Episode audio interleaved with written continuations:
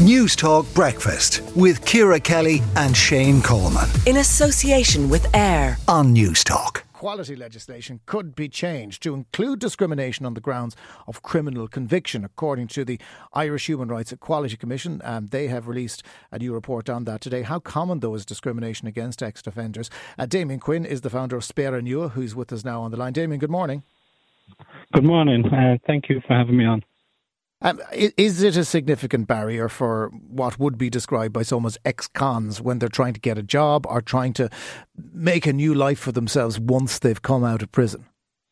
It absolutely is. Sure, when you go for housing, jobs, volunteering, uh, education, uh, insurance, car insurance, start your own business, leaving the country, every try, every time you try to put your best foot forward, barriers pop up because of something that you cannot change, even though you've already been punished for it.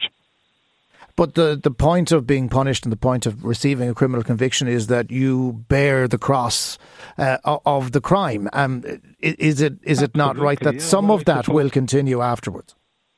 Well, look, in fairness, uh, absolutely. Like, I never use opportunities like this to excuse criminal behavior, but like when somebody has held up their hands, served their time, used their time to the best of their abilities to plan for a better future, and have a desire to give back, that should be captured and supported rather than um, um, held back and uh, and excluded.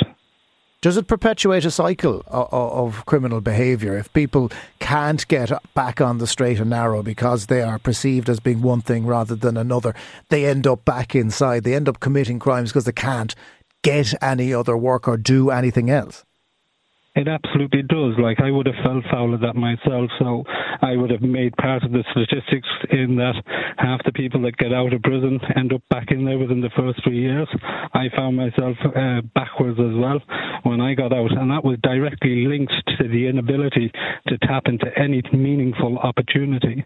You gravitate back to the label, and it's it's it's framed wrong. You know, I've met so many people in prison that had all these big, beautiful plans for the future that wanted to get their family back, that wanted to play a meaningful part in their life. And I read about them today, and they're they're dead, or they're right back to where they started. I mean, justice didn't prevail for them people or their families, you know. So um, yeah. this secondary punishment uh, is is really unfair in an awful lot of instances.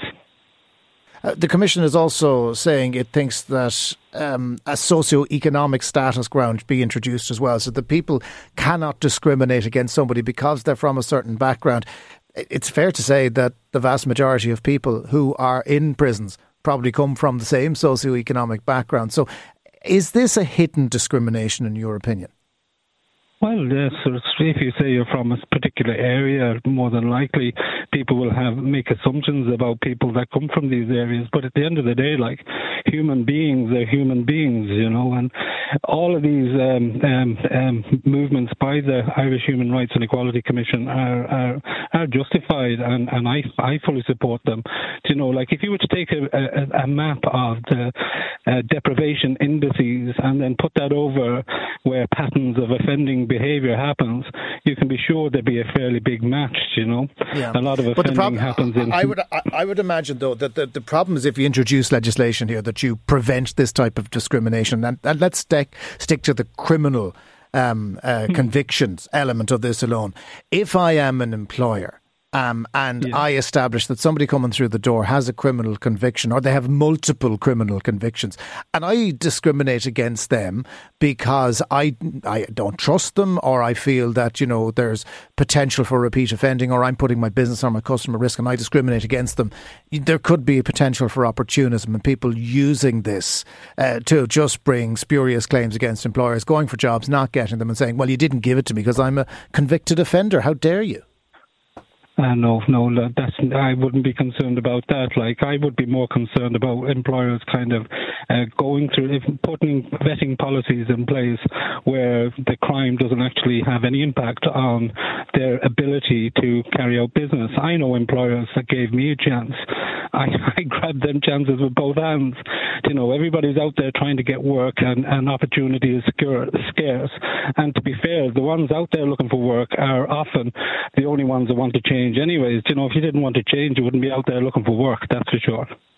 Okay, Damien Quinn, founder of Spéire Nua, thanks very much for joining us on News Talk Breakfast this morning.